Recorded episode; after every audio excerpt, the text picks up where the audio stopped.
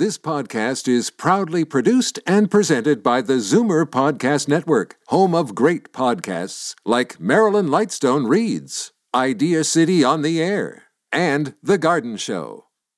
You're listening to an exclusive podcast of The Conspiracy Show with Richard Syrett. Heard every Sunday night from 11 p.m. to 1 a.m. on Zoomer Radio, the new AM 740. You're listening to an exclusive podcast of The Conspiracy Show with Richard Syrett. Heard every Sunday night from 11 p.m. to 1 a.m. on Zoomer Radio, the new AM 740.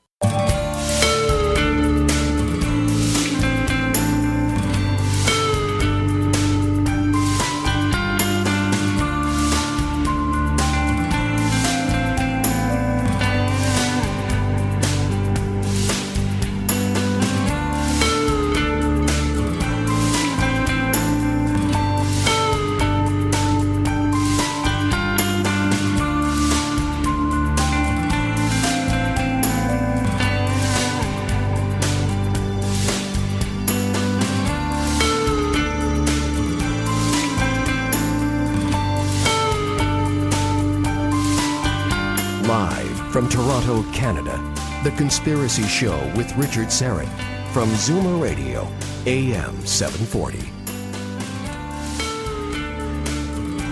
And Tim Spreen, our technical seducer.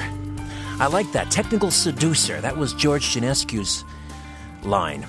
Have to give credit where credit is due. George, of course, the affable, venerable, indefatigable host of Big Band Sunday Night here at our flagship station, AM 740 in Toronto. Uh, Tim was away last week at a, uh, a wedding in Ottawa. Ottawa, God bless Ottawa, our nation's capital, but not the most exciting town. They roll up the sidewalks at about 8, 8.30, uh, but you had a good time anyway, Tim. Good. Well, great to have you back. James Dooley did a really good job. I'm, I'm just saying. So watch it. Uh, hey, uh, always uh, a delight to do this to kick off a show. We've got three new affiliates to welcome to the Conspiracy Show. Let's start with KVSF. That's 101.5 FM in Santa Fe, New Mexico. And WEKY, 1340 AM in Richmond, Kentucky. And one more from the Bluegrass State, WIRV, 1550 AM in Irvine, Kentucky. So to Santa Fe, Richmond, Kentucky, Irvine, Kentucky, uh, Santa Fe, New Mexico, that is. Welcome, one and all. Great to be part of your lineup. And we look forward to adding more and more to the, uh, the growing family here at the uh, Conspiracy Show. You know, I'm looking outside here, and the fog has been rolling in. It reminds me of that 1980s John Carpenter film. I don't know if you ever saw The Fog with Adrienne Barbeau and Jamie Lee Curtis and John Houseman. It's very if you don't if you get a chance to rent it, it's a rental. Believe me. Uh, not that you're going to see it in the big screen anymore. I paid back in the day, Tim. They had something called two dollar Tuesdays when they were trying to get people to to come to the theater in the mid you know during the week. So two dollar Tuesdays, and that was one of the films that I saw on two dollar Tuesdays, The Fog, and it was worth every dollar. But yeah, this it's it's it's a great premise though. Uh, this former leper colony becomes shrouded in this you know killer fog, and then uh, all of a sudden these zombie-like ghosts who were I, I think they were ghosts of pirates descend on this leper colony to seek out their revenge for some reason. I I don't know. All I remember was Adrienne Barbeau, of course, who used to be in uh, that show Maude. She was Maude's daughter, Beatrice Arthur's daughter. Wonderful uh, looking lady. And she played this all night DJ in this little New England town. So, you know, here I am sitting in a theater or in a uh, radio studio, and the fog is rolling in. Not that I'm Adrienne Barbeau, but I'm just saying I'm getting a little nervous. ah, strange things going on, of course, everywhere. And right here on this show sometimes. You know, and for decades, there have been persistent rumors, tales, legends that government agencies all around the world have been secretly collecting and studying data on bizarre beasts, amazing animals, and strange creatures.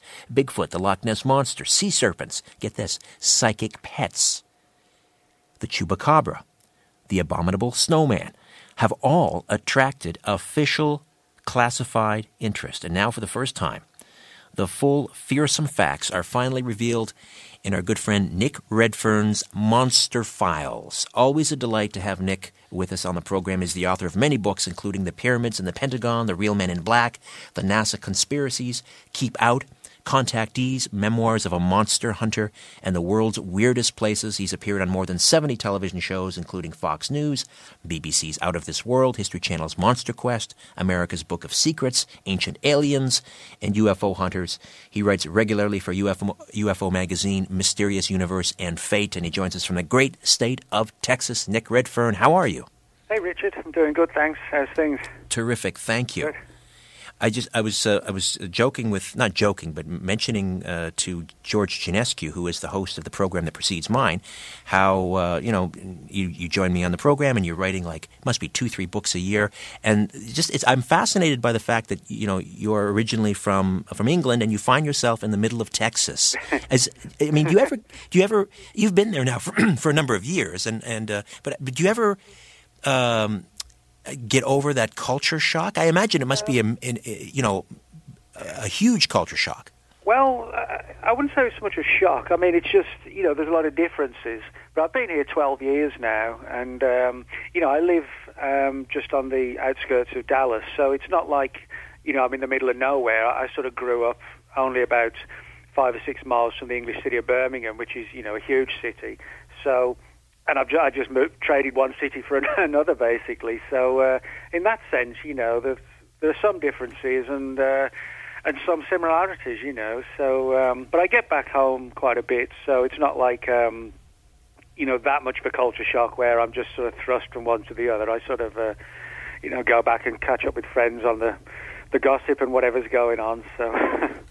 Well, uh, you know, Texas obviously has its uh, fair share of you know bizarre stories. So there's uh, obviously a lot. That's a it's a rich mind or a rich vein to be mined there for you. But congratulations on Monster Files. Oh, well, thanks. And I, I, one of the things that jumped out at, at me immediately uh, was you know on this program over the years I've had I've had pet psychics mm-hmm. on the program. Uh, but I've never even thought about psychic pets.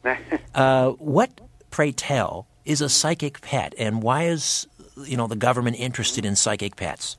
Well, this is a story that goes back to the early 1950s, specifically 1952. And the chapter in the book is actually based on official files which have now surfaced through the Freedom of Information Act. And they relate to a, a small US Army program, little project that was initiated in 52 to try and determine if um, pets like dogs and cats uh, possessed ESP. And the whole point was to try, it was primarily focused upon dogs, but as I said, he did look at cats and even pigeons for some strange reason. But um, they primarily looked at pet dogs.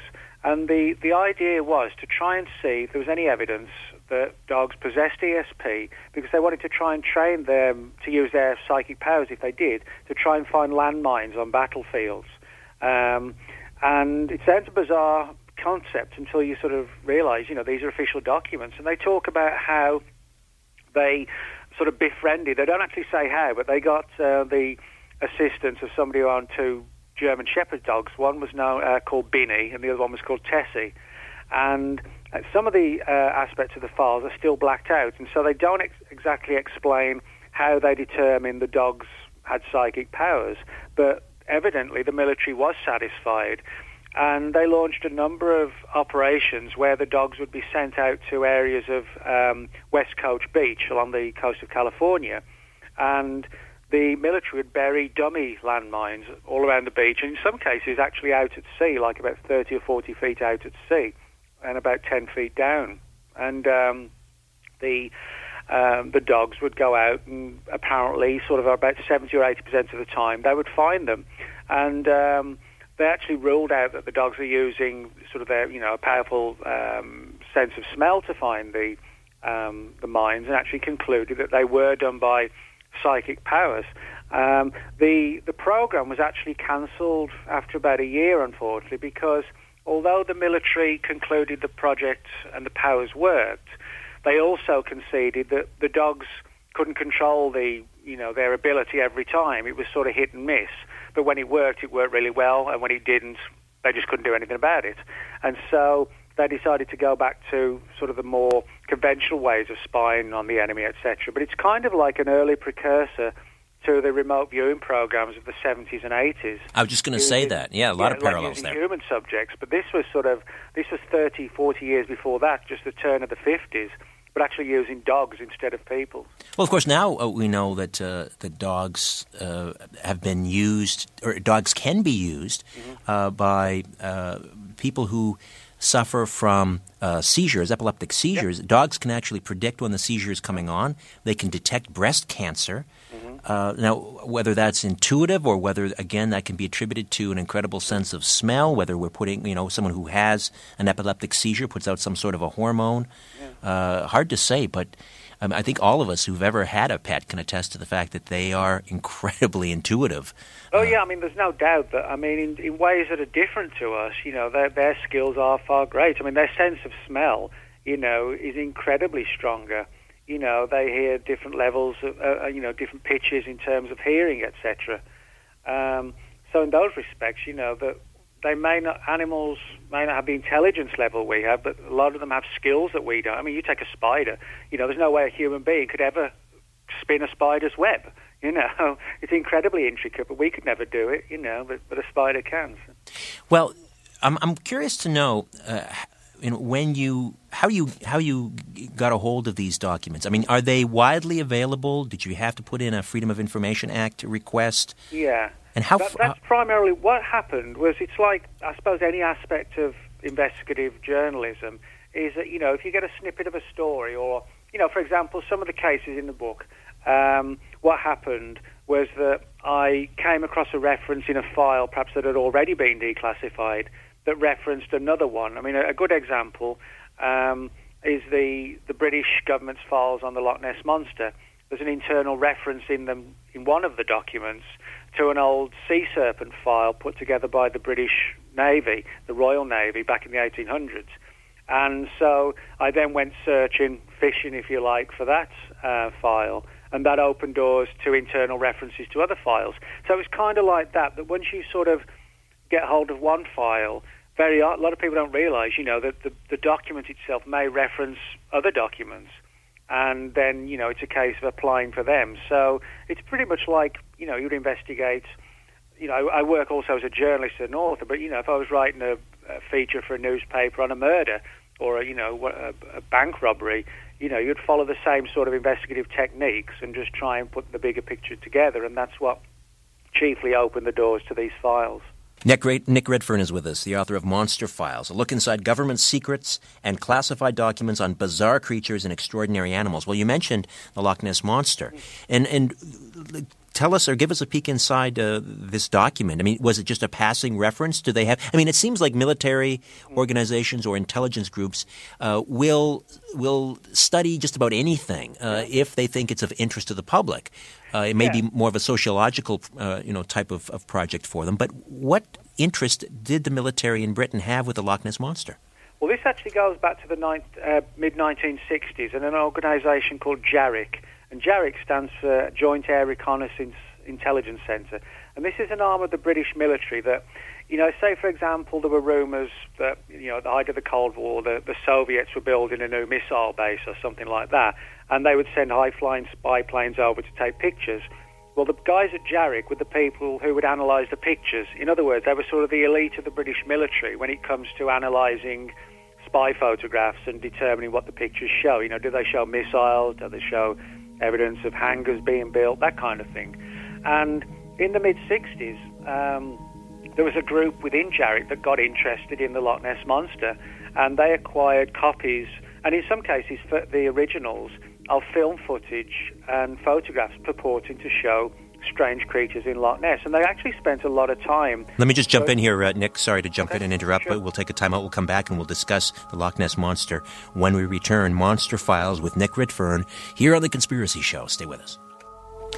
And if you've ever wondered whether the Pentagon has the body of a Bigfoot on ice, or what the U.S. military is hiding from us about lake monsters, or what the link is between the CIA and the abominable snowman, You've come to the right place. Nick Redfern has researched this extensively, and it's all to be found in his new book, Monster Files A Look Inside Government Secrets and Classified Documents on Bizarre Creatures and Extraordinary Animals. And, Nick, before the break, we were talking about the uh, British military and uh, the Loch Ness monster, and they had obtained some footage of the uh, the Loch Ness, Loch Ness monster back in the 1960s. So I guess the question is, you know, why were they interested in it, and what exactly did they conclude?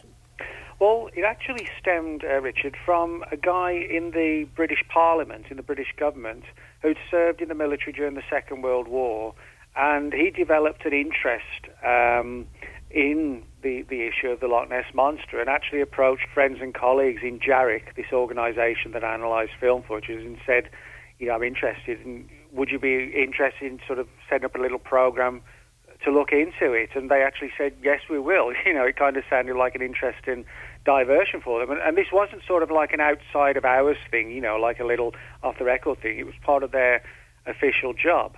And um, the the people at JARIC um, were sent various uh, pieces of film footage and photographs that had been shared, um, you know, within, within the the UFO, excuse me, within the Loch Ness monster research arena, if you like. And because they had the tools and the technology to analyze film footage and blow it up and make the pictures clearer, etc., in um, somewhere like seven or eight pieces of footage and photographs, they were able to rule out, for example, things like wave formations, um, small boats, that kind of thing, and actually concluded that the pictures showed, or the film showed, creatures um, that seemed to be under intelligent control, anywhere from about 12 to 15 feet long, and that seemed to be partly out of the water, but with significant portions of the body under the water and leaving wakes that seemed to be evidence of, of, a living animal rather than, as I said, like a small boat. Now, you know, when you consider the, the, the caliber of the people doing the analysis, um, as I said, you know, the elite of the British military's photo analysts, then it really sort of makes you realize that, you know, when you've got people of that caliber investigating things and coming to those conclusions, it sort of really does add weight to the, the credibility of the mystery, if you like. And it also uh, causes one to wonder, you know, what else do they have uh, locked in those files that we don't know about that they won't release? And well, yeah. I mean, there's there's actually a file, uh, or files, I should say, from the 1980s and the 1990s on the Loch Ness monster. We know all of those haven't yet been released. One of them um, was related to a project that was actually cancelled before it began. It was seen as being too sort of unfeasible. But the idea was the British government under the uh, when Margaret Thatcher was in power uh, was basically to try and train dolphins uh, to swim in Loch Ness and look for the creatures, if you like. And the plan was to have them fitted with sonar equipment and cameras that could be automatically, um, you know, remote censored to take pictures, etc. In, in the event they came across anything. But reading the file, it doesn't look like there's much uh, thought was given to the idea. Well, what happened if the you know the dolphins and the Loch Ness monsters confronted each other? You know, it might not come off the best for the dolphins, and so the program was sort of quietly shut down. But it was intriguing that you know the government of the day spent quite a bit of money sort of researching how to get the dolphins, you know, and how to strap them with all this equipment and train them in Loch Ness, and it was all done under the under the cloak of secrecy throughout the 1980s. I wish the uh, you know the intelligence groups and the military would leave the poor dolphins alone. First of all, of course, in the, in the early 1960s, we had uh, Operation Mongoose, where they were going to try and train dolphins to assassinate Castro when he went for his morning uh, dip in the uh, uh, Atlantic or the Caribbean or whatever it was, and now they want dolphins to track down the Loch Ness monster. Uh, and of course, we just had um, we have this new theory uh, about the Loch Ness monster that's just surfaced. Pardon the pun. Uh, that Nessie is just essentially bubbles. Uh, produced by some seismic activity on the floor of, uh, of Loch Ness. What do you what do you make of that? Uh, not much. um, um, you know, I think there's absolutely no doubt that you know there are a lot of cases regarding Loch Ness monster can be explained as things like um, sort of freak waves, you know, where the waves sort of roll and it looks like something snaking along the water. Um, you also get trees, you know, that decay, rot, and fall into Loch Ness, and then as the vegetation rots and you know the gas gets leaked, etc., they do sometimes float to the surface, and so you know you can see like an eight-foot long tree trunk. Um, so things like that do happen, and occasionally you get seals in Loch Ness, which okay they're much smaller, but at a distance, you might think something like that was a Loch Ness monster.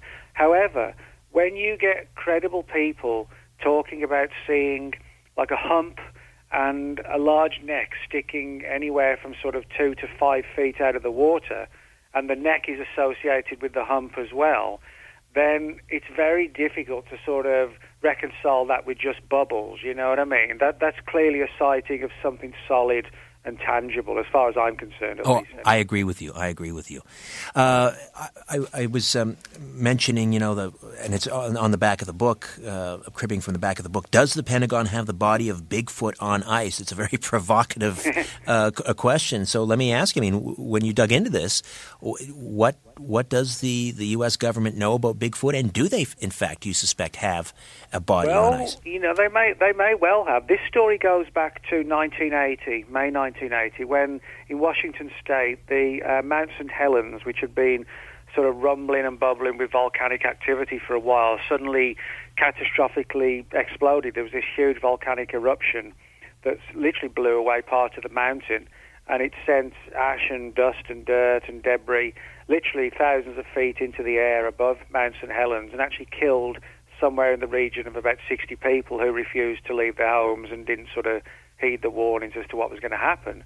Um, and of course, you know, anybody who lived through that period will probably remember the whole Mount St. Helens disaster.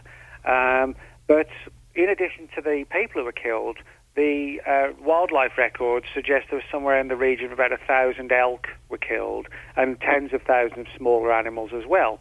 And of course, there are a lot of emergency services and the military in there lending hand and assistance, you know, to help the people and even the animals, you know, that have been injured, etc. And since literally almost in just a couple of months after Mount St. Helens occurred and right through to the present day, we have reports from probably about nine or ten retired military personnel who said that they were in the area at the time helping these uh, sort of emergency procedures um, when they either saw or were told by colleagues of these large double rotor military helicopters coming in with these very powerful nets and airlifting these dead bodies of what were described as like gigantic hairy apes or what like giant hairy humanoid creatures out of the area. And you know, the rumour is from there that they were taken to military bases for secret autopsies. Now, this is one of the cases in the book, as I point out, where we don't have the documents, we just have the testimony which doesn't necessarily mean you know it's not credible. You know, there are a lot of good cases on record where you know the, the witness testimony is the most important thing of all.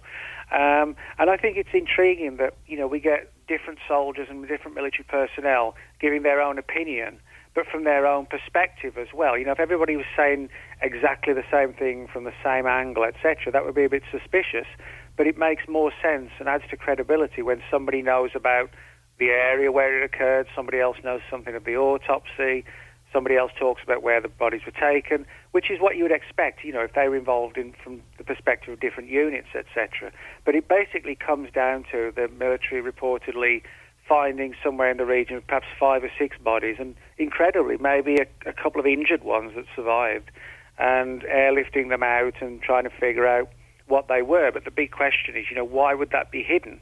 you know, why hide the fact that North America has a giant ape? Well, one of the other things I point out in the book is that this gets in really controversial areas, but there are a lot of cases on record where Bigfoot has actually been seen in the same time and location as UFO activity. Mm, exactly, yes. To the idea that could Bigfoot be something connected with that or a paranormal creature, and that might that might explain the secrecy. You know, if it was just a giant ape, it would be a, it would be a zoological discovery. You know, it wouldn't be something for the Pentagon to hide. But maybe if you know you have these weird UFO overtones to the mystery of Bigfoot, that might be a reason on its own. You know, this is a fascinating uh, chapter. I mean, this is almost this one incident uh, with all of these military eyewitnesses uh, is almost worthy of a, a full length you know treatment all on its own, don't you think? Well, yeah. I mean, I mean, if more information came through, I mean, granted, it probably could be. I mean, what what I've done in that chapter pretty much uh, amounts to, a little, albeit in summary form, it amounts to all the information we have so far. But yeah, I mean, there's, you know, it's one of these cases, like many, where it starts off with just a few snippets and a couple of witnesses, and then somebody goes digging into it, and they find more and more. You know, I think ideally it would probably be more suited to somebody who actually lives in that area, you know, and who can chase down every lead. Um, I think that would be the ideal way to do it. But you know, it's like Roswell. That started off with just like one or two people who spoke out, and then eventually, it, you know, it amounted to hundreds. So it wouldn't be impossible, you know, that if somebody really wanted to get on the tail of this story, and you know, the Mount St Helens Bigfoot autopsies, etc., that you know, they might open a huge can of worms. Well, there's your assignment, Nick. Go to it, as if you're not busy enough. But uh, you know, to me, that is a a story that definitely needs to be fleshed out. Uh, I got to ask you about this, and, and that is this uh, U.S. Army uh, Major Edward Lansdale, the brains behind a monstrous vampire. Uh, let's we're going to come up on a break in about five minutes, but let's let's get this start, story started anyway. All right. Well, Lansdale. Um, was in the 1950s and 60s. He was sort of brilliant um, officer, if you like, or strategist in the field of psychological warfare. That's basically sort of trying to defeat the enemy by very alternative means that don't always or, or ever, you know, involve like guns, um, bombs, bullets, whatever. It's essentially trying to play with the mind of the enemy to try and confuse them and manipulate them. And Lansdale worked on a number of programs which involved the, the spreading and sort of creation or re-emerging of, of myths and folklore to try and frighten um, particularly superstitious enemy nations and, and troops. And the one um, particular case that I talk about in the book, this involved an operation that Lansdale was involved in in the Philippines in the early 1950s. And there was an uprising by what were called the Huk rebels, which is H-U-K. And the Philippine government asked America, you know, can you help us defeat these rebels? And, you know, the, the American government said, yes, you will be happy to. And as well as sending military personnel in, uh, they sent Lansdale in. He actually became quite good friends with the Philip, with high-ranking people in the Philippine government and military. And he said, well, you know, do the Huk rebels have any particular superstitions that we can sort of work on and perhaps exploit them that way? And they said, well, yes, they have a great fear of this creature known as the Aswang vampire, which is A-S-W-A-N-G. And it was supposedly like a, like a terrible, terrifying, blood-sucking creature or creatures that lived in the forests of um, the Philippines. And so Edward Lansdale had a brilliant idea to try and bring the Aswang vampire to life, and he did it in a very, very strange and alternative fashion. And um, the fashion was that, you know, regardless of whether there were any realities behind these rumors and myths of this blood-sucking creature, um, Lansdale came up with this sort of fascinating idea to create this device which would sort of mimic the mark of a vampire. You know, it sort of it would shoot these two powerful sharp prongs into the neck of a person which would give the, you know the image of like the classic vampire fangs and the bite, etc. And so they, they had this device specifically crafted by military intelligence, and they sent like a Delta Force team out into the forests to find the nearest Huk rebel camp. And late at night, after the sun had set, they grabbed the nearest Huk rebel um, and pulled him out into the woods, killed him, and jabbed him in the neck with this device. Then they hung his body up from a tree by his ankles and drained the blood out of the neck wound, which is like a large and you know gaping wound. And then, while it was still under the cover of darkness, the next morning, and before the morning, I should say, they took the body back to the camp, knowing it would be found by his friends and colleagues. And of course, it struck fear into them. Their colleague, you know, drained of blood, looking pale, with these wounds on his neck, and they fled the area. And of course, the area they fled was key strategic ground that the um, Philippine government wanted back, and, and they got it back. And they kept doing this time and time again, pushing back the Huk rebels by spreading more and more of these sort of fake vampire killings, etc. That is a fascinating. T- that's a long way to go. Uh, however, uh, it proved very effective, and, and one has to also wonder then if if uh, the military has used this is, you know, obviously not uh, a part of what you're talking about in this book, but the, the whole UFO phenomenon. Many people have have uh, theorized uh, that the military is doing exactly the same thing with, with UFOs, using it as a cover story. Yeah. How, however, when we come back, I want to talk about the big cats in the UK and how this controversy actually uh, goes right to the heart of the royal family. Nick Redfern, author of Monster Files, A look inside government secrets and classified documents on bizarre creatures and extraordinary animals. Stay with us. Nick Redfern stays with us, the author of Monster Files. Let me just crib here from one of the chapters The ABCs of a Royal Conspiracy. In the late 1980s, English monster hunter Jonathan Downes became personally embroiled in a controversy that began with the investigation of a mysterious large cat or cats on the loose in Britain, and which ultimately extended into the heart of the British monarchy, military, and government, and the domain of deep and dark official secrecy. Of course, uh, Nick, uh, in the UK, they have this phenomena called uh, alien big cats, or ABCs. And of course, Britain is not home to an indigenous uh, population of large cat, uh, panthers or, or cougars or jaguars or, what, or tigers or what have you. And yet, uh, hundreds of witnesses claim that they have seen these, these big animals. Now, first of all, what does this alien big cat story have to do with the royal family? Well, that's a good question. It's a sort of a strange story. But John Downes, who you just mentioned, is a good friend of mine. John runs a group, uh, a full time uh, group called the Centre for Fortean Zoology, named after Charles Fort, an early 20th century investigator of strange phenomena. And you're right that every year in Britain we get hundreds of reports of these so called alien big cats. And other than house cats in Britain, you know, pet cats, there shouldn't be anything roaming around, you know, like a like a mountain lion or anything like that at all, or a black leopard. But people see them. Um, the only wildcat in Britain is called the Scottish wildcat, but even that is barely any bigger than a normal house cat. You know, you wouldn't even look twice at it. It's quite fierce, but uh, but it's not you know of any size at all. So it's sort of a bit of a conundrum that people see these things, and some people think they're sort of third and second or third generation escapees from private zoos, which may be the case in some of them, some of the reports, and others, you know, which don't know where they're from, but people see enough of them every year, and even you know, the police report them as well. Um, so there's clearly a phenomenon. Now, in the late 1980s, John got a call from a former uh, British Army intelligence operative who'd been involved in an operation in the mid 1980s to shadow and follow uh, Princess Diana. Um, and this goes back to around about 1984, 1985, when apparently the British government heard rumours that terrorists were planning on either kidnapping or assassinating Princess Diana. So what they did, they set up like a small military intelligence unit to watch her carefully everywhere she went. And Diana herself apparently didn't know anything about this, you know, sort of just shadowing her every movement. Um, and this, it gets into controversial areas because, as is known today, but wasn't known then, but this was revealed to John, that this all relates to uh, when Diana and Charles's marriage was sort of on the rocks, and you know she'd been seeing a few other people, and the military knew about this because they'd been watching her. So you know, they, it was a case where they didn't they didn't say anything. Uh, so they kept quiet about that, you know, and just referenced it presumably in internal files that, you know, Diana had been to for this sort of clandestine meeting with one of her boyfriends.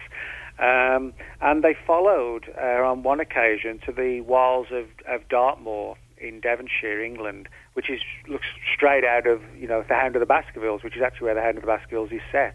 And on one occasion, when they were watching the property where Diana was staying, uh, through night scope equipment, you know, with, with rifles, etc., you know, just keeping a lookout for terrorists, etc. They saw this huge black cat prowling around the grounds of the property, and they described the the uh, guy who spoke to John described it as like a, a huge body, like about six feet long, very muscular, thick neck, and a long, powerful tail. You know, it looked just like a, a huge black jaguar, something like that. And the military, of course, was in a total quandary. They didn't know whether to shoot it and then risk giving away why they were there. And if, they, if that came out and the media got hold of it, number one, the media would have realised that Diana was being watched and this whole terrorist story would have come out. Number two, it would have revealed to the media that, you know, Diana was seeing somebody behind Charles's back and that would have come tumbling out. So this unit decided the best thing to do was to do nothing and say nothing and just hope that the cat went on its way. This was like two in the morning or three in the morning, and it actually did. It sort of prowled around, presumably you know looking for small animals to eat, and then wandered off you know into the foggy moors and was not seen again. Um, but John got this story, the whole thing, in 1989, and this was long before Diana herself, you know, confessed to that yes, she had, you know, boyfriends on the side, etc. So that in itself actually added credibility to the story. But it was sort of a fascinating one because it had so many twists and turns, you know, going from Diana's private life to military intelligence uh, shadowing a, you know, a national security issue with her possibly being, uh, you know, an attempted kidnapping or something like that. Indeed, and and uh, it's it's fascinating. You know, despite the fact that we've had hundreds and hundreds of eyewitness uh, sightings of these big cats, alien big cats in the UK, uh, it's not until someone in the military uh, comes forward and, or some document is released that uh, we give greater greater credence uh, to, to, it. Uh, however, I, I, I, feel you know at this point there's not much doubt that there are no, there's not. these huge jungle cats roaming England. How they got there, that's the mystery. Nick Redfern stays with us, the author of Monster Files, here on the Conspiracy Show. My name is Richard Syrett. Nick Redfern stays with us for just a few moments uh, yet. Just a reminder that uh, starting next week, I will be broadcasting from the Elite Hotel in Kalamata, Greece. That's located in uh, southern Greece, in Messenia. Uh, if you look at a map and you see uh, at the bottom of Greece those sort of five fingers uh, sticking out like a hand, that those um, those fingers that's that's Messenia, beautiful part of uh, Greece, and that, of course, is the mighty Aphrodite's ancestral homeland. So I will be there, uh, as I say, broadcasting live for the next five weeks. Rosemary Ellen Guiley will be with us, media scientist Nelson Thall talking about the lunar landing hoax. The Liberty Man, John Moore, will be along to talk about Planet X. Uh, Jim Elvidge from The Universe Solved, uh, with some fascinating uh, stories about our mysterious uh, universe, and much more. Oh, Ron Patton from Paranoia Magazine. so be sure to tune in and uh, will be actually leaving tomorrow uh, with the, the twin boys, and uh, can't wait to get there. The land of the olive and uh, uh, the birthplace of democracy and philosophy and Herodotus, Socrates, Plato's just so much. Everywhere you step, it's just history, history everywhere. All right, Nick Redfern, I got to ask you about the uh, this strange character Frank Hansen who claimed that he was in possession of a, uh, a primitive humanoid that I guess he he uh, that, that, was preserved in a block of ice that he plucked out of the uh, the the water around the uh, the, the, coast of Siberia. Uh, tell me about this story, Nick. Yeah, this goes back to the uh, mid 1960s. A controversial story concerning something be- that became known as the Minnesota Iceman. And Frank Hansen actually lived in Minnesota, and he was someone who put on like a lot of entertaining displays at state fairs. You know, not sort of like you know the old style so-called freak shows, but you know there'll be things like two-headed snakes on display and that sort of thing. You know, and is it real or is it fake? That kind of thing.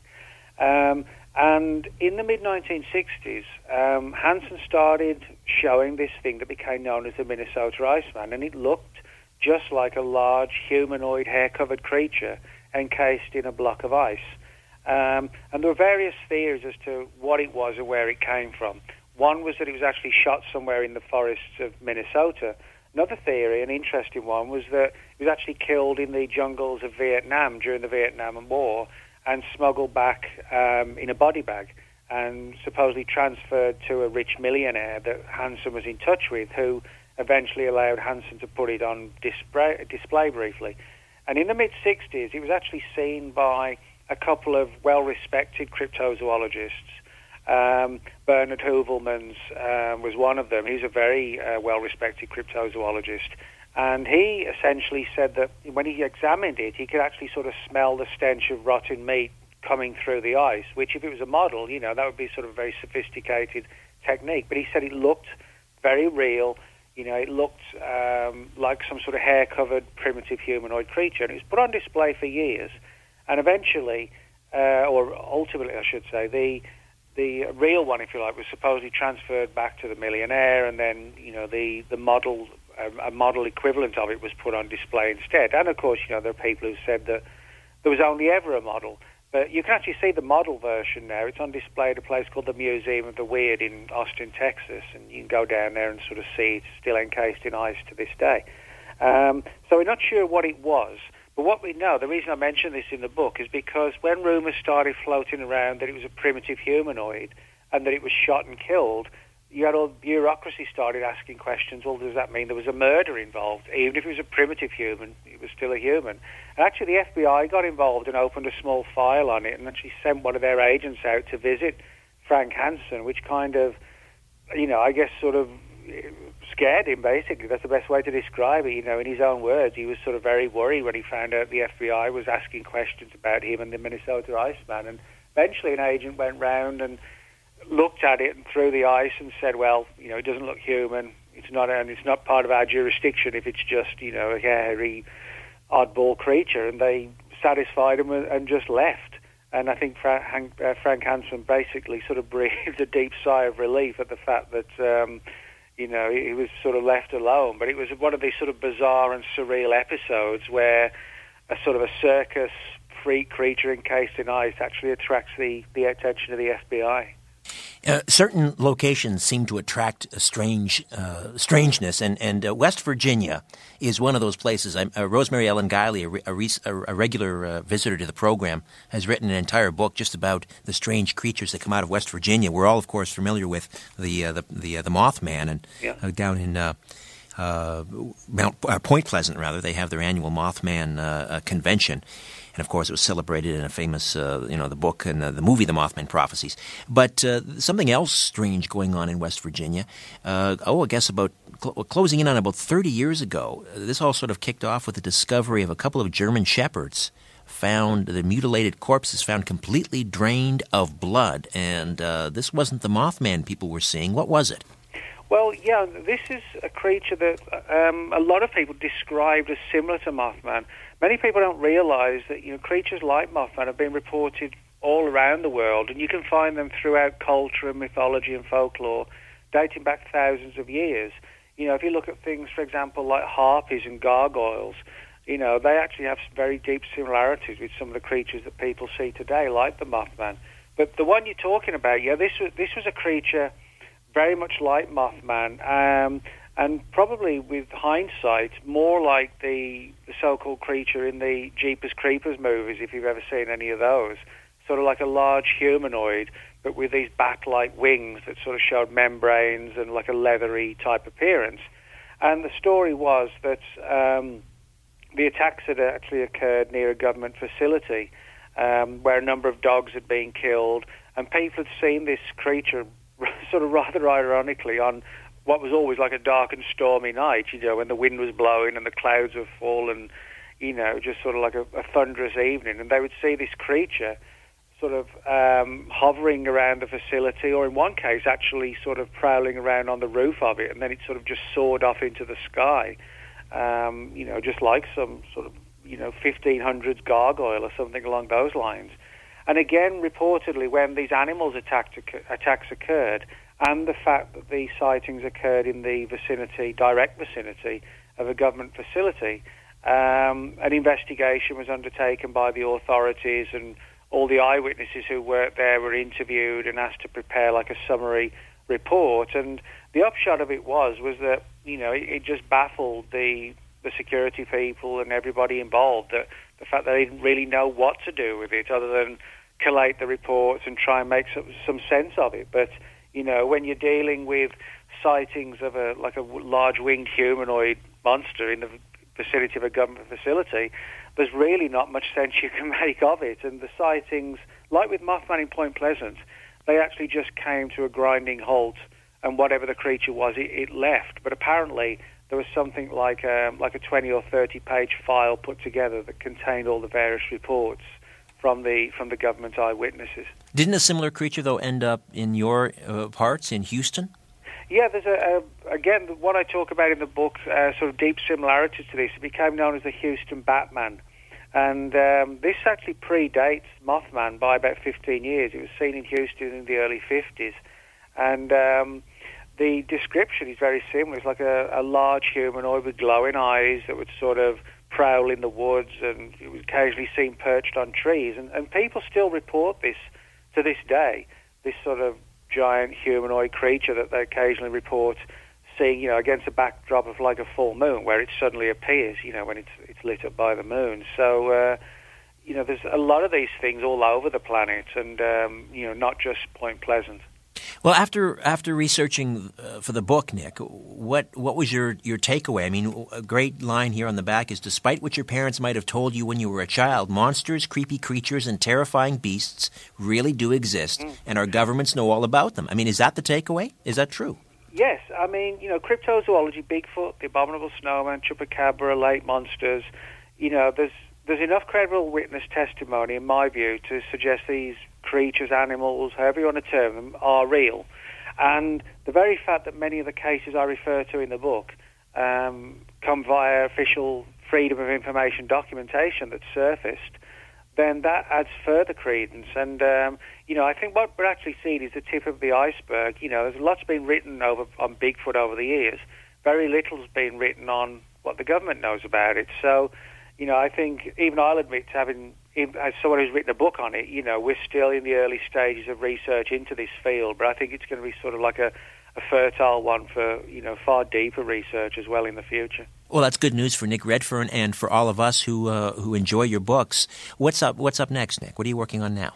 I'm working on a couple of UFO ones. Uh, I'm doing one uh, Men in Black book. I've done a couple of Men in Black books, but I'm working on another because I get so many reports.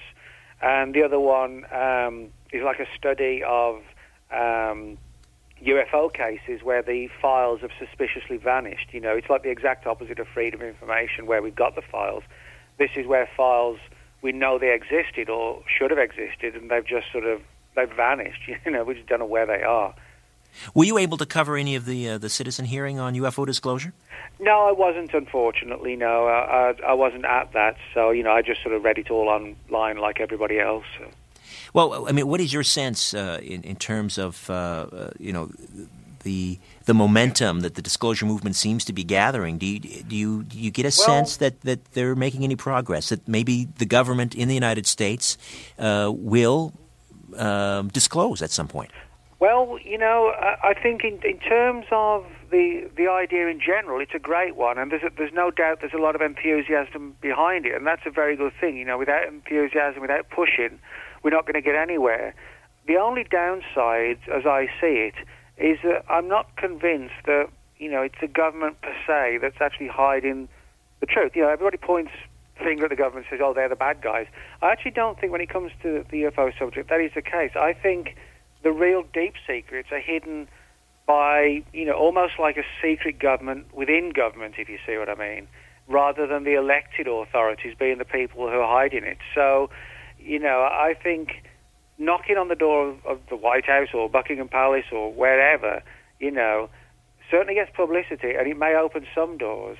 But I think the really deep secrets aren't held by these agencies. They're held by these sort of black box type groups, you know, and there's a black box within a black box, that kind of thing. And and I don't. I think these people they're not going to give up the secrets until they're ready to, no matter how many people go hammering on the door, unfortunately. But in saying that, you know, any exposure and publicity is good.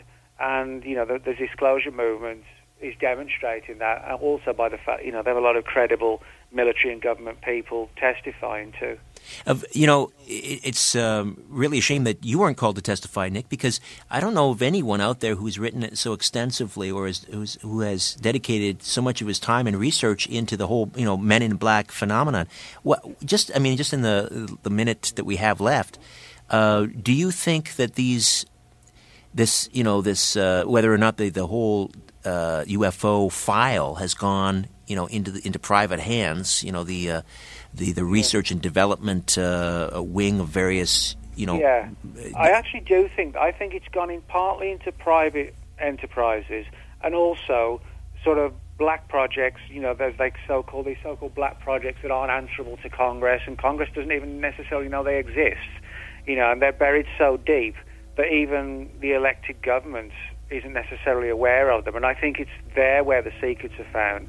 But of course, that is an incredibly deep, uh, difficult world to sort of to look into because you know how can you look into a project when you don't even know it officially exists? That's the problem I think we're facing. You know exactly. Well, Nick, listen. Uh, look forward to your uh, next book as always, and congratulations once again on Monster Files. All always right, thanks a lot, Richard. Always appreciate it, Nick Redfern. Thanks.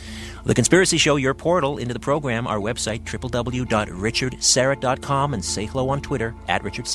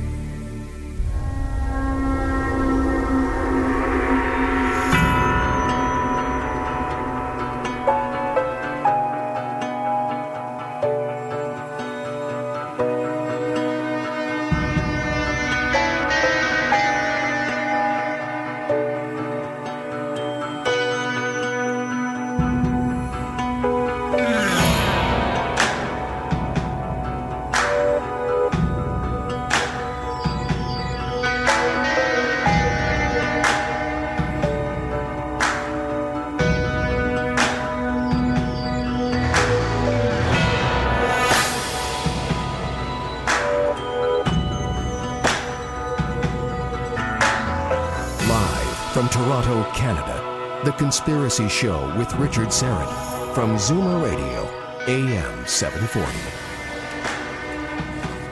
Welcome. I just wanted to uh, welcome uh, once and all, uh, once uh, once again, uh, three new affiliates to the Conspiracy Show family: KVSF 101.5 FM in Santa Fe, New Mexico, WK, sorry, WEKY 1340 AM in Richmond, Kentucky, and WIRV 1550 AM, Irvine, Kentucky.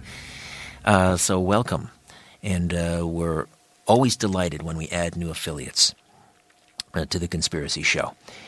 So, uh, I've been talking with various members of the uh, disclosure movement in the wake of the citizen hearing on uh, UFO and ET disclosure, which happened in Washington, D.C., uh, the end of uh, April. Of course, Stephen Bassett, one of the heavyweights in that field.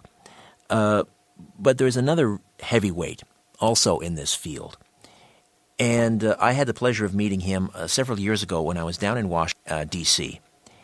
And he was, or is really responsible for, uh, in large measure, the disclosure movement in convincing major, uh, major witnesses, major military people, to come forward and go on the record about UFOs. And that, of course, is doc- and that, of course, is Dr. Steven Greer who is, I must say, a very imposing figure, rather intimidating. He does not suffer fools lightly. Uh, I remember uh, we arrived at his uh, apartment in Washington, D.C., and we were about maybe five or six minutes late, and he was not impressed. He said, You know, I was an emergency room doctor. Five or six minutes could be the difference between life and death. And I thought, wow, point taken, uh, Dr. Greer. Now, however, he is really the, the subject of a, a brand new feature length documentary film called Sirius, which follows Dr. Steven Greer, as I say, an emergency room doctor turned UFO researcher, as he struggles to disclose top secret information about classified energy and propulsion techniques Sirius deals not only with the subject of UFO and ET visitation disclosure, but also with the advanced, clean, and alternate energy technology that's getting them here. Sirius goes into eye opening detail regarding how the disclosure of such technology, some of which have been suppressed for decades, can enable humanity to leave the age of the polluting petrodollar, transform society, and improve mankind's chances for their survival. The film includes numerous government and military witnesses to UFO and ET secrecy. It also explains the connection to free energy and provides not only the vision of contact with ET civilizations, as regularly witnessed by the CE 5 contact teams featured therein, but also the paradigm shifting physical evidence of a medically and scientifically analyzed DNA sequenced humanoid creature of unknown classification found in the uh, Atacama Desert, Chile. Additionally, eye opening are the credentials and pedigree of the science and medical team behind the potentially profound and historical announcement. Uh, joining me to talk more about this feature length documentary film, Sirius, is an Emmy Award winning film director, Amardeep Kaleka, and the co founder of ETLet'sTalk.org and also the founder of the CE5 Global Initiative which is a term describing a fifth category of close encounters with extraterrestrial intelligence, characterized by mutual bilateral communication rather than unilateral contact. Kosta Makreas.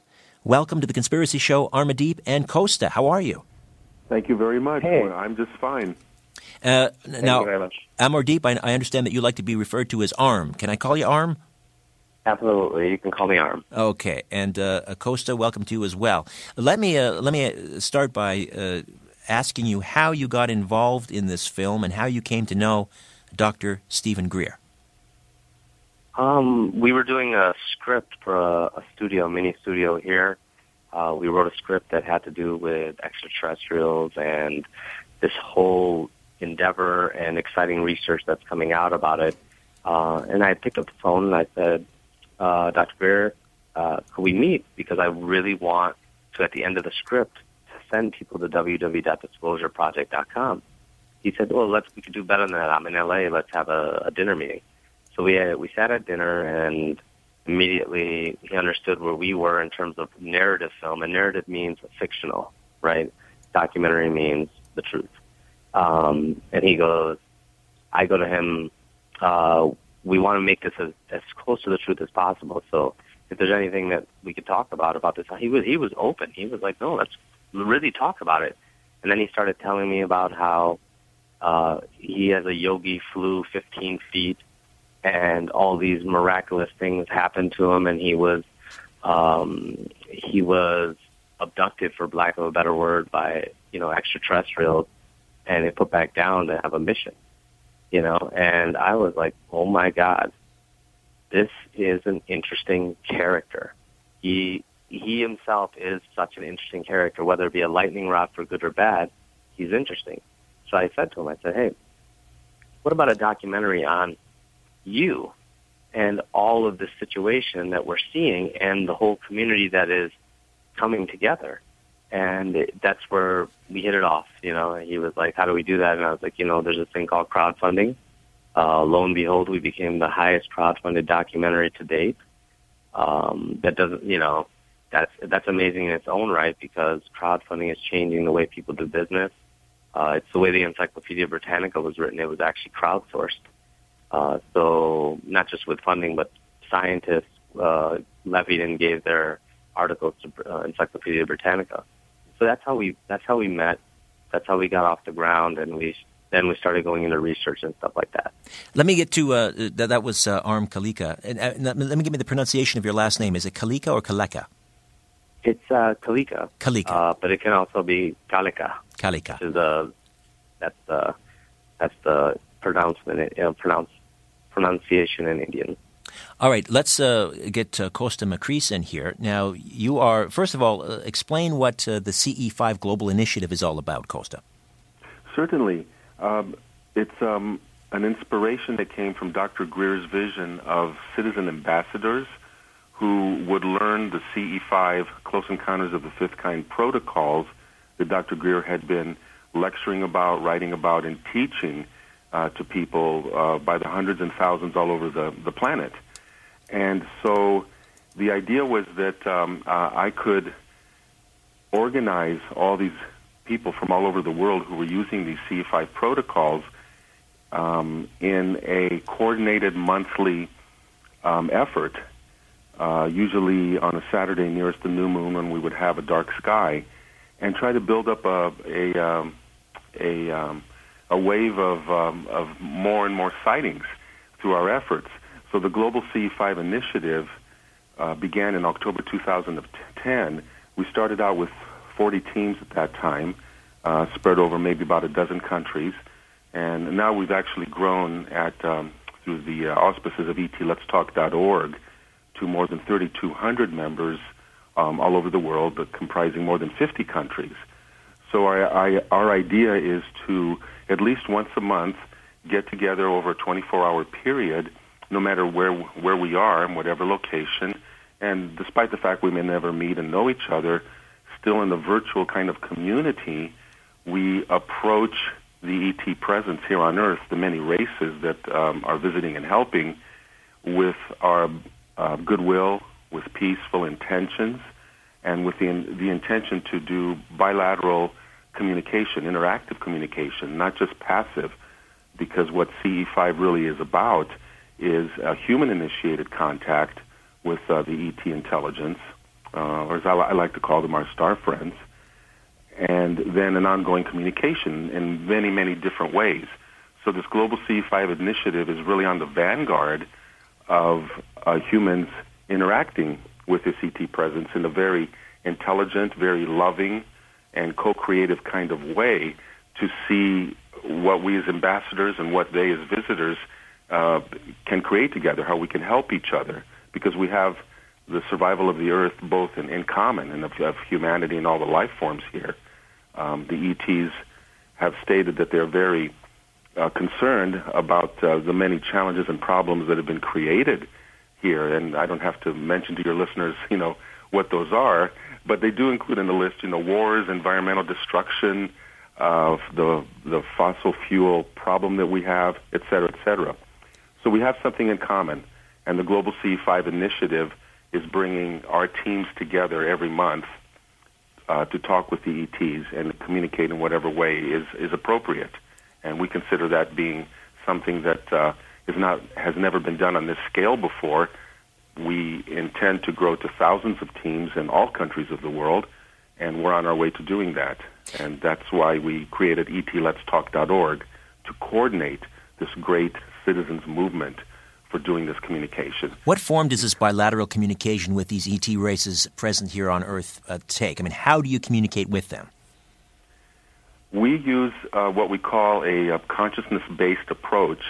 Anybody who's uh, ever heard of an alpha state where you can get into um, a very relaxed mode physically and mentally and emotionally, where you're, um, though you're relaxed, you're still aware of what's, what's around you now, this is a, a kind of heightened kind of vibration, a frequency.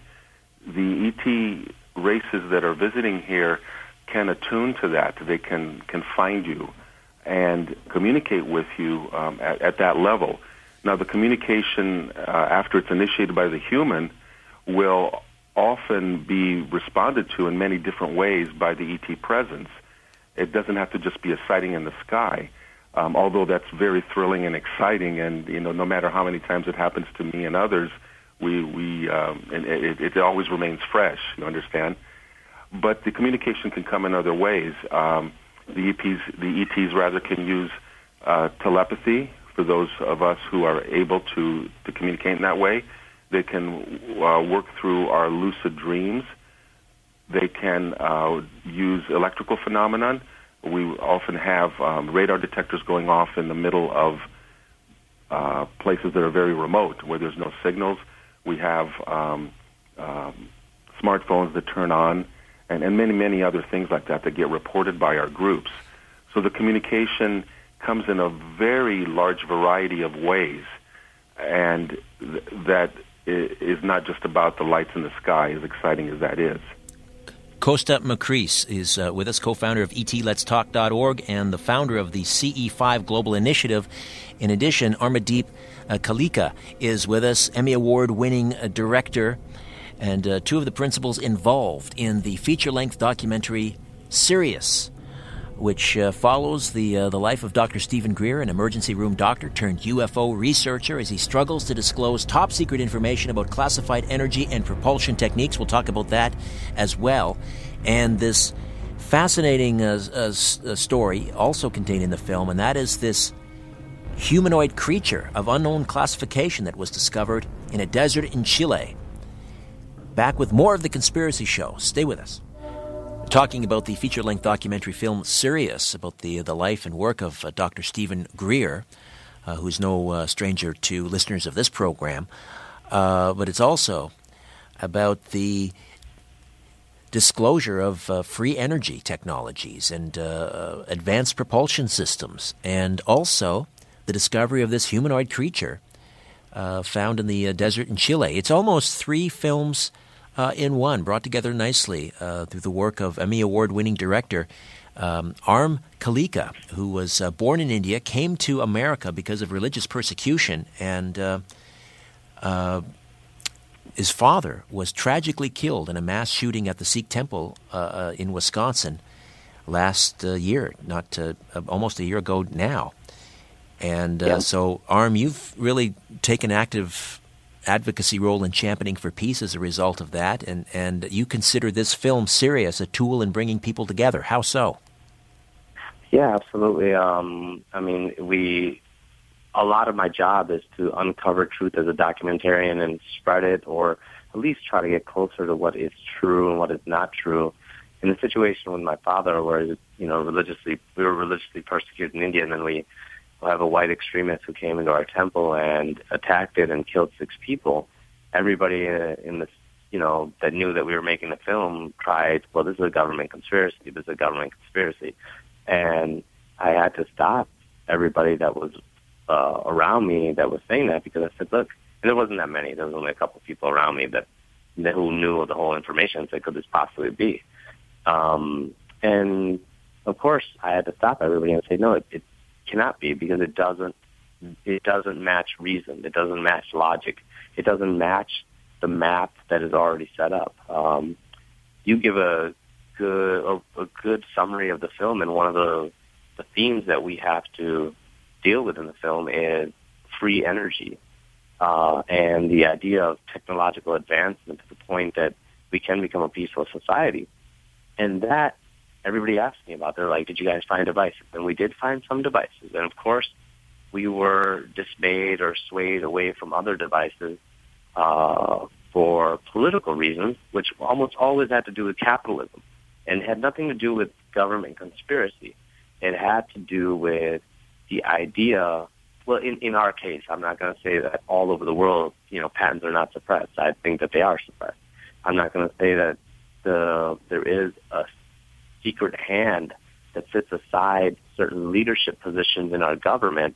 And the only reason we call them a secret society is because they themselves don't want to be known. And so they must be just labeled a secret society. And there is, there are those groups of people that create assassination attempts, coup d'etats, like, and use uh, whatever ilk or uh, team surrounding them to do so. So it, it's it's really hard as a filmmaker to separate what's false and what's real, and that's our job as a documentary filmmaker. You mentioned that uh, you you got a glimpse of some of this free energy technology or advanced weapon or advanced propulsion systems. Tell me a little bit more about, about that. What, what, are we talking about? Did you see did you see hardware? Did you see or did you see documents alluding to such hardware? Oh yeah, definitely. Like you'll see in the film, we get a great device from uh, Paul Murad, an engineer who used to work in uh, the Department of Defense, and you know had a lot of connections. And when we ask a question point blank on camera, um, what do you know about these secret people? Are they already far ahead in this kind of stuff? Watch his face. He chuckles and he can't answer because he looks at the camera and he looks at the Ted Loder, Dr. Ted Loder, as he's asking a question, and he he knows he's paying he's playing coy, and you can tell as an audience member. He says, "You know, I don't know what you're talking about," and just stops right there. And um, so the, the his device it was an amazing device. It uh, had a seven percent uh, weight reduction in terms of it spun magnetically and had a certain amount of input or pulse. So that was the closest I saw to anti gravity. You know, and then new energy devices. Um, we were given a lot of clips from other people to use, and like I said, you making a film especially in given this situation with the way it was crowdfunded and the way that uh, the financing came together and the distribution models and the marketing models, we were handcuffed at some points to to go after certain leads that we did have, you know. And I'll just say that's because of time and resources. I believe it was uh, Dr. Greer who told me once on this program uh, that you know people have paid the ultimate price in blood for attempting to disclose uh, this free energy or a free energy system or an advanced propulsion system uh, to the public. And I, I, believe he mentioned a, a, a, former head of the CIA who was found face down in the Potomac River as an example. Uh, so I, I, guess I would throw this question to you, Kosta, as someone who is um, really dedicating his life attempting to reach out to these ET races that may be interacting with us, or you would say are definitely re- interacting with us here on Earth. I mean, how how do you reconcile, uh, I guess, the fact that they they being the elites who have this this uh, advanced technology and, and the rest of us don't, uh, and they're willing to kill to prevent us from getting it. I mean, I mean, how how is this being perceived by the uh, these ET races, knowing uh, you know that the, the people are dying as a result of this, and, and they can't get the technology to, to us, the public? I'm sure that, uh, and I can't speak for them about this. I haven't asked that question, but just from my educated educated guess, I would say that, of course, they're very concerned about this. Uh, they are concerned about uh, how this small group of elite few are pulling the strings in, in many different areas, but obviously uh, free energy is, is, one of those very key areas. That's the $600 trillion uh, business, um, uh, rather the oil fossil nuclear games, the $600, $600 trillion business that is threatened by free energy. So the uh, the extraterrestrials, of course, are concerned when they see human beings, uh, you know, being abused, murdered, bought off, uh, and in so many other ways having their inventions um, sequestered or taken from them. Um, it, I, I can only guess that it must be frustrating for them. Uh, they will not, from what I understand, intervene in in the kind of ways maybe we wish that they would to just um, uh, you know show up on the White House lawn, for example. People always bring that up and and just uh, show themselves being here.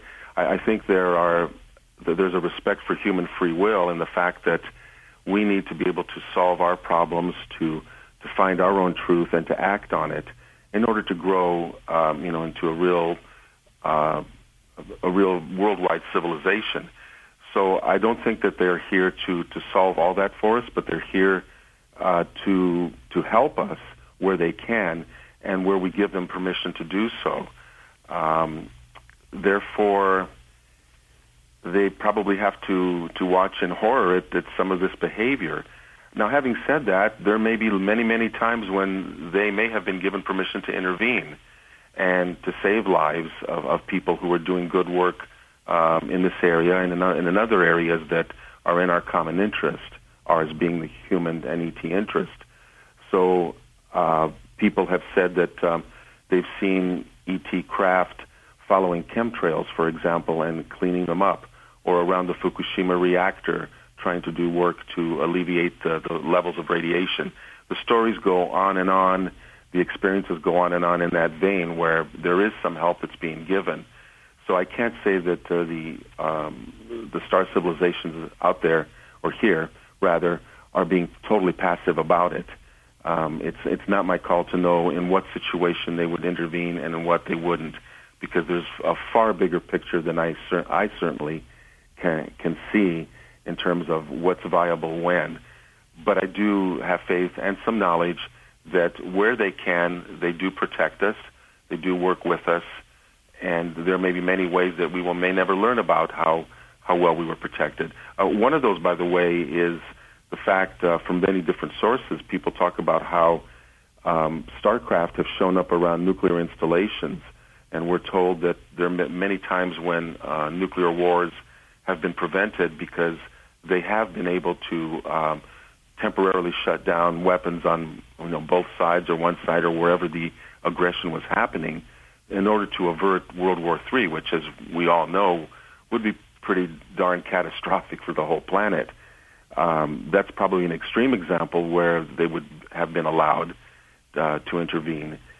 So, so it's kind of a mixed bag. Sometimes they can they can help out these inventors, and you know, to, to the point of your question, and sometimes perhaps they cannot. Uh, the, may the day come when we have full open contact and disclosure and the powers that have been the controllers are no longer here. And then we can work openly with these civilizations because they have amazing technologies. And free energy, of course, is, is, is one of those great ones. Um, a lot of your listeners might ask, well, free energy, that's nice. How do these ETs really affect my daily life? You know, I got to go to work. I've got to pay my bills, got to educate my kids.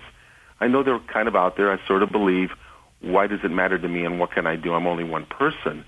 And at etletstalk.org, we answer that question by saying it has everything to do with you. When you form a community such as we have to make bilateral communication with, with these ETs, we're actually creating a positive future for ourselves. We're being active about it and not passive. If uh, we were able to engage and bring these ET civilizations here on Earth out in the open, the free energy they have would power our homes it would run our cars, our factories, our cities, our nations. People's work hours, work weeks would be reduced because we wouldn't have to just suddenly fight for all these basic survival things that could be provided by the free energy from the quantum vacuum of space.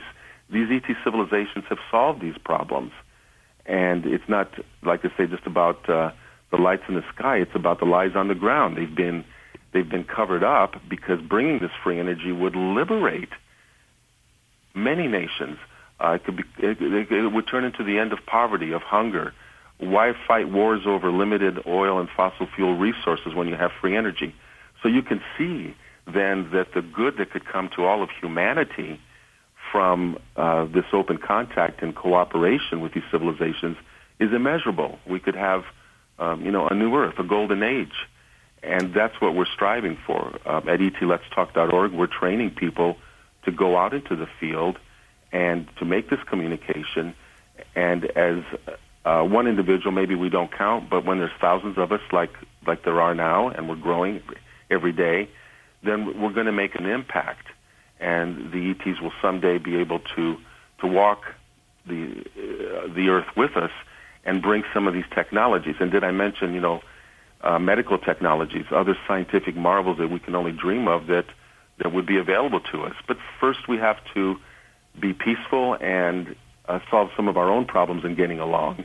Let me uh, throw this uh, uh, throw this over to uh, to, to um, the director, uh, Aram Kaleka, and and in the film, I mean, you're talking to to government and military witnesses. Some of these people, I, I presume, know more than they let on on camera. do you get? Did you get the sense from making this film that there is this chasm within government and the military? on one side, you have those who want to disclose. They think it's the right thing to do. It, it's probably even the, you know, it's the moral imperative. Uh, then you have the others who don't want to disclose, but maybe for good reason. Maybe they feel that we're not prepared for such a, a paradigm shift. If you were to introduce, for example, free energy into a system that's reliant upon, you know, the, the, the, the petrodollar, the economy, I mean, would go through a major cataclysmic shift. Uh, so let me throw that out to you, Arm. Do you, I mean, what is your sense of those uh, who who don't want to disclose? Do you think that maybe, in at some level, they might even have a point? Um, I'll, I'll try to be short because you know it, it is kind of a a difficult one because in this community there is a lot of professing, uh, and I, as a documentarian, like to ask questions just like you asked, but uh, I think people should be asking themselves these same questions. And in terms of extraterrestrials or disclosure of this situation or free energy, I think you got to think of you purposely don't bump into another human when you walk by them, right? You give them their personal space to grow or to walk or to move. And the same thing with uh, civilizations this large. They know not to go take their ships and, you know, just land on other people's soil and pass out, you know, white blankets with, you know, TB in them and wipe you out. It's just not ethically right. And if you're going to be this advanced over a million years, I do believe, you know, you're going to have a, a high uh, understanding of ethics. All right, let me just uh, jump in here. Sorry to interrupt, Arm. We're going to take a time out when we come back, though. I'll get your sense on the those in the military and the government that don't want to disclose. And I guess I'm, I'm asking whether you can see their point to a certain extent that we may not be ready for this, but we'll uh, we'll get to that uh, when we come back. Aram Kaleka and Kosta Makreas, two of the principals involved in the documentary film Sirius, here on the Conspiracy Show. Stay with us. Welcome back. Amardeep Kalika, Emmy Award winning director, and Kosta Makreas, co founder of etletstalk.org, my guests as we discuss the uh, documentary film Sirius, which is, as I say, really three films in one. It's uh, it's about the uh, the life of Dr. Steven Greer, an emergency room doctor turned UFO researcher, and one of the principal driving forces behind the disclosure movement, along with people like uh, uh, Stephen Bassett um, who organized the recent citizen hearing on UFO disclosure in Washington. Uh, but further, the film is also about the uh, ongoing effort to disclose uh, advanced uh, propulsion systems. How are these UFOs getting to our, our neck of the woods? also, free energy systems. And then we have this amazing humanoid like creature of unknown classification found in the uh, uh, Atacama Desert in Chile. Now, before we get to the uh, the humanoid, I, let me throw this question out again, and, and um, uh, Kosta or Amardeep, you can uh, both jump in on this if you'd like. I guess what I'm asking is, those we tend to, I think, uh, look at this in a, maybe in, in black and white. Those that are in favor of UFO disclosure are good, and those that are in in favor of keeping a lid on this are bad. And I think there's probably a lot of gray area in there as well. And what I'm, I guess I'm getting at is, is it possible that some in the in the in the let's not disclose camp might have a point? For example, introducing free energy into our current economic system, which is totally reliant upon uh, petroleum, uh, mm-hmm. agriculture, pharmaceuticals, um, you know, energy. Uh, mm-hmm. The the U.S. dollar basically is pegged to the uh, to a to a barrel of oil. If all of a sudden that goes away, fossil fuel, it could have a cataclysmic uh, consequence on on our. I mean, ultimately, perhaps you know when we come out the other side, it's good. But to get from here to there, we could have some some really rough sledding. So I guess what I'm saying is, do you think it's possible that those that are against disclosure for that reason might have a point? Absolutely. I mean, uh, Thomas Jane, the voiceover of the film, uh, a legitimate actor and a technologist, and he's a futurist in so many ways. Uh, point blank always says to me, disclosure is not a good idea. There's so many problems with that methodology and thought process. So there is a lot of middle gray. I'd I'd liken it to evolution though. Like if we cannot survive a cataclysmic shift or in terms of let's not just say weather, let's say economies. All of a sudden we just start going into rage over the, the economical shift. Or we can't survive the idea that there is a whole another civilization not so uh, far from us. All those things right there uh, give us the weakness that allow people to say we cannot you know, let this out in the open. And so they fight for it. They stop it. They're, people are sitting on boards and having the same thing tank over and over, and they go, people can't handle it yet. So our idea is pretty much we got to get the civilization to the point where it can handle it. Uh, and how do you do that? You, it's evolution. It's Charles Darwinian. We need to change far quicker than the truth that's going to be hitting us and smacking us in the face quite soon. And everybody sees the writing on the wall there's going to be an econ- economic shift. A, because we're becoming a type 1 society very fast, as Michio Kaku would say. B, because we're doing extremely caveman-like things, and we're just hitting the point where we're able to use our spirit and mind together.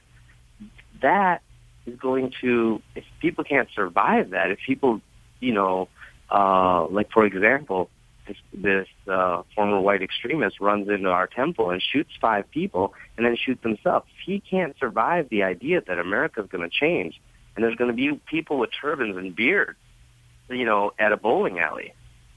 That is what's setting people off. That's what's creating the idea that we won't be ready. So as Kosta would say, or as Steve would say, or as a number of people would say, the problem really isn't out there as much the problem is here. So we believe extraterrestrials are just keeping their space they kind of can sense this. There's also secret society members that sense this, and I and I do believe a number of people in the secret society are part extraterrestrial. And there's a number of star child theories that we can go into, and a number of things I witnessed on this film that I could absolutely avow that certain people have some sort of DNA shifting because they're becoming star child or they're being uh, connected to these extraterrestrial UFOs or lights in the sky or whatever it is. All right, let me um, uh, take a time out, come back, and uh, I want to get into this DNA sequenced humanoid creature discovered in a desert in Chile, which also features very prominently in the film Sirius. Amardeep Kaleka and Kosta Makreas here on The Conspiracy Show discussing Sirius. All right, let's get right to a discussion on this uh, DNA sequenced humanoid creature featured in the film Sirius. Amardeep Kaleka is with us, Kosta Makreas, co founder of ETLet'sTalk.org. Uh, Arm Kaleka is the uh, director. Uh, give us the backstory. Where was this uh, creature found? Uh, when and under what circumstances? Okay, it was found about uh, 12 years ago. There's a little bit of shift of time in terms of our research and what people say. Um, it was used uh, in the Chilean desert. It was found in Chile, South America. Um, it petrified in some way in terms of the dryness, the, the area that it was in, and that is um, that is connected to the, the science that we're seeing, the evidence that we're seeing. So it's also this little being was then used in a kind of like a sideshow, like a freak, Like people would pay five bucks to go see this little alien being. But that's what the guy kept saying because there's stories in that area of sky beings and lights in the sky and little beings dropping to the ground. You know, all these amazing stories. Um, so a Spaniard comes in, and this is a dozen years ago or 14 years ago, and this is where this kind of gets a little blurry.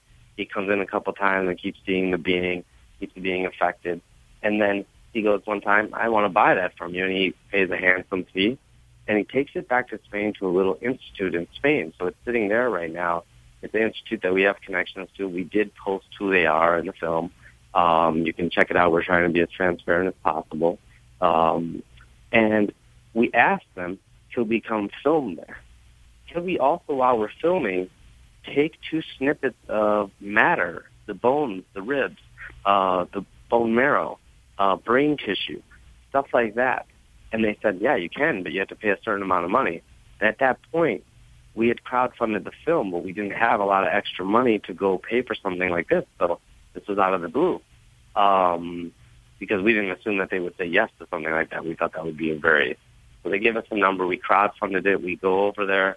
Um, this thing, I was not able to go over there as a director because what happened on August 5th affected our whole schedule and like the weeks after and I couldn't technically I had to send my second crew and Emery Dr. Emery Smith is the person that actually went there and filmed and was able to grasp and hold the being and move it around and and uh, he's got a science science background he worked for the military um medical background and so they go over there, they snip the bone. We take the bone marrow to Stanford uh, one of the top geneticists there, and Dr. Gary Nolan. And he's one of the top stem cell guys. Mean, he's one of those top DNA guys uh, in the whole world. He's always traveling. When we talk, it's, it's all over the place, Moscow, Japan, wherever. So Dr. Gary Nolan decides to take this on as like a pet project. And little do I know, you know, like he found out about this through the crowdfunding and he really liked the videos and he was wondering what was going on with this stuff. Um, we connected to him that way, and then we told him there's this little bone marrow that we need to bring to you. So he studies it, examines it, does the mapping of the genome on it. Uh, he's still mapping to this day, but he's found some really odd results. A, from the CT scan, the MRI, um, the pictures, you'll see that the being actually only has 10 ribs. He found that out because he referenced all of his charts and maps and graphs to another doctor uh, Dr. Lachman, who's also at uh, UCLA and uh, Stanford. And Dr. Lachman notices these oddities, creates a full medical report, which we've published, and then Dr. Gary Nolan um, continues testing. And he finds other things. Uh, for example, the the gene that affects per, uh, progeria, the quick aging disease, most people call it, um, and the gene that affects infant dwarfism which would somebody could argue that this was a dwarf in the 22 week of size gestation. Um, none of those were affected; they were normal. There was no mutation, um, and those are things that would be. Those so then he checked the next 30 or 40 factors, and little nothing was abnormal. So then we have a, a problem here. There's a phenotype genotype difference. The the the being looks different than its DNA according to our map. So A, our map doesn't map this person's map. Okay. Then B, there's about 10% difference in the DNA all in all, like junk DNA and all the other things that people are finding are not so much junk. They're actually uh, some sort of marker or a telltale sign of that being. And so he's, he in the film tells you he's, he's perplexed. He has, was a scientist. He is a scientist. He wants to know this thing. He thinks the DNA is going to tell him what it is and at the end he can't say yes or no. I don't know what it is. Well, this they were able to extract. I'm guessing then mitochondrial DNA, which would would would would indicate the the mother. The uh, yeah, uh, uh, it, it's it's called B2, the haplotype B2. Uh, so the the female side of this being and the DNA comes from Chile or that region. That region has had that haplotype for quite a bit now, thousands of years. So this is a hybrid. So, and, this is a hybrid then. We're saying it has yeah, a yeah. human a human mother. And what about I the nuclear? you think. And the nuclear DNA. What is yeah, that? I like that, the way you think. What does that tell us? Because it, because think about it like this: if, uh, if you and I are going to clone Dolly the sheep, right? I'm going to take uh, male sampling and female sampling of some certain cells. I'm going to put them in an egg and put it in a new cell, and that new cell is going to start replicating itself. Well, the new cell in our in our land are are females. They're the ones with the egg.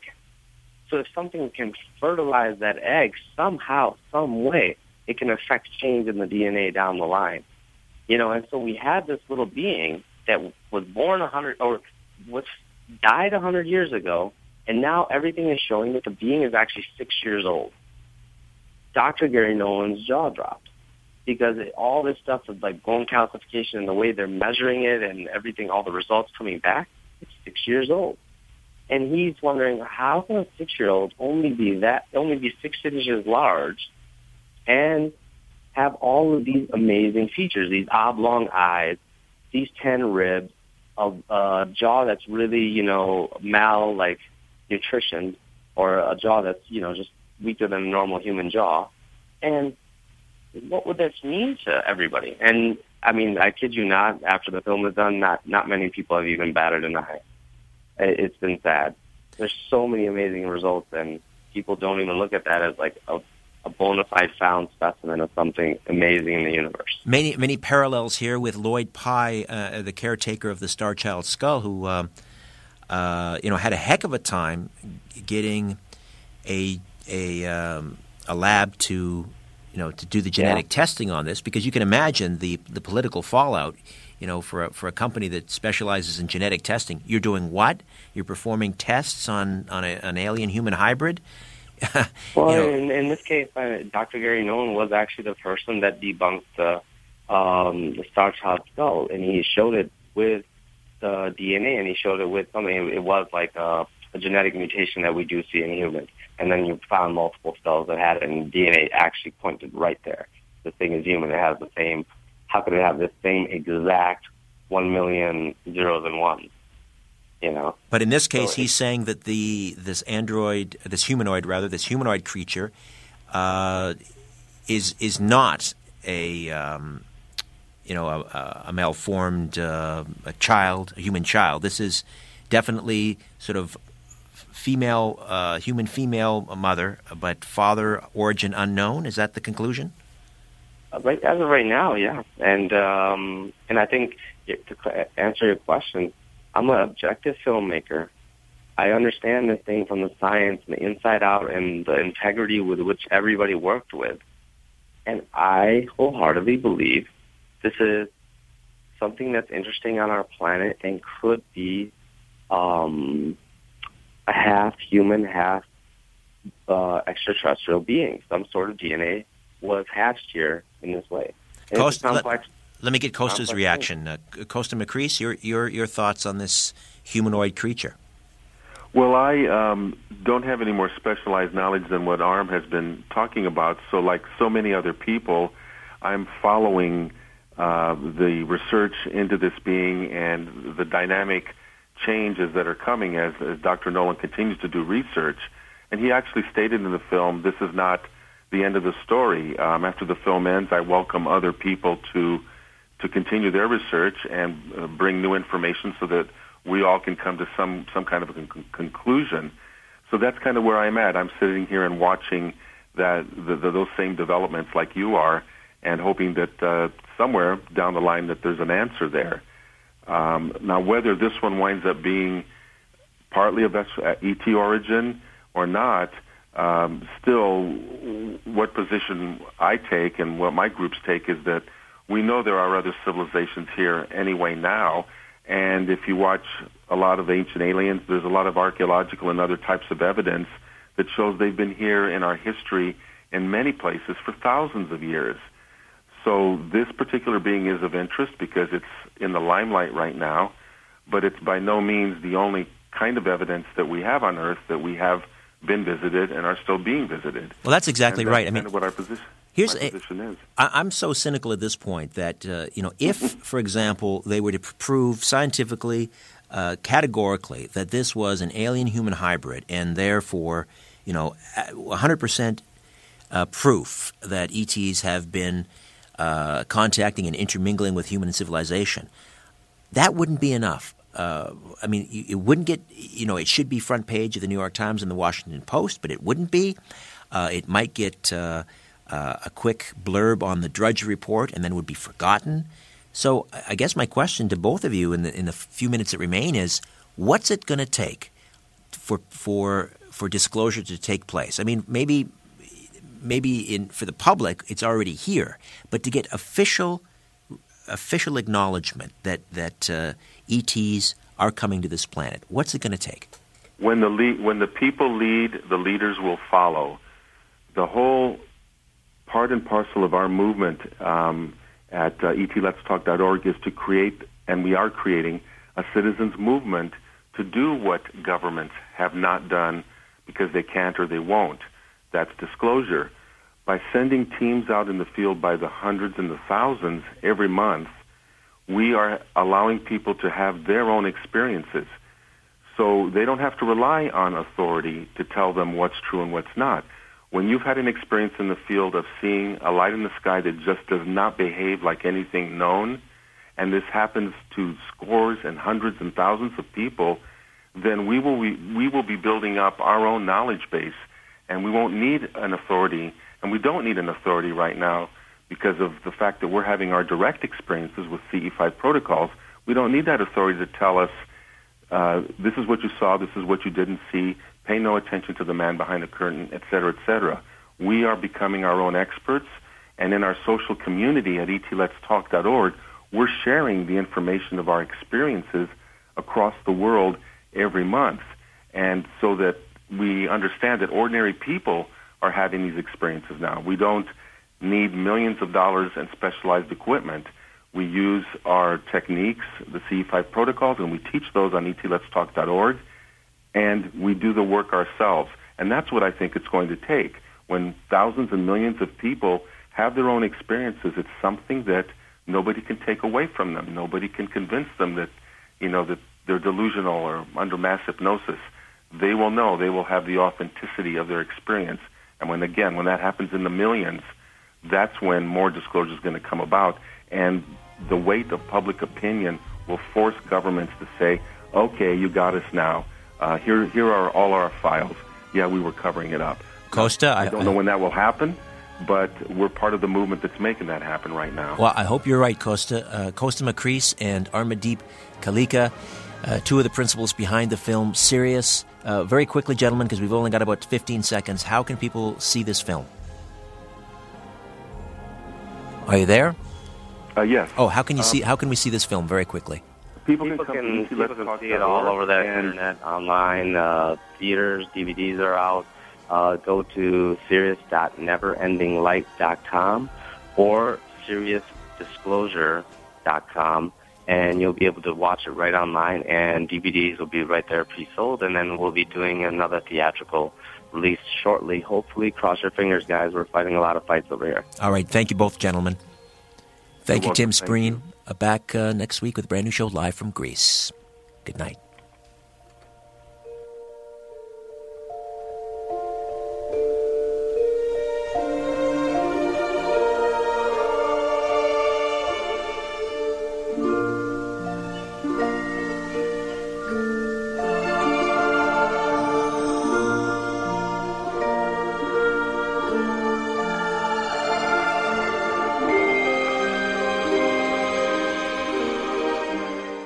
Podcast is proudly produced and presented by the Zoomer Podcast Network, home of great podcasts like Marilyn Lightstone Reads, Idea City on the Air, and The Garden Show.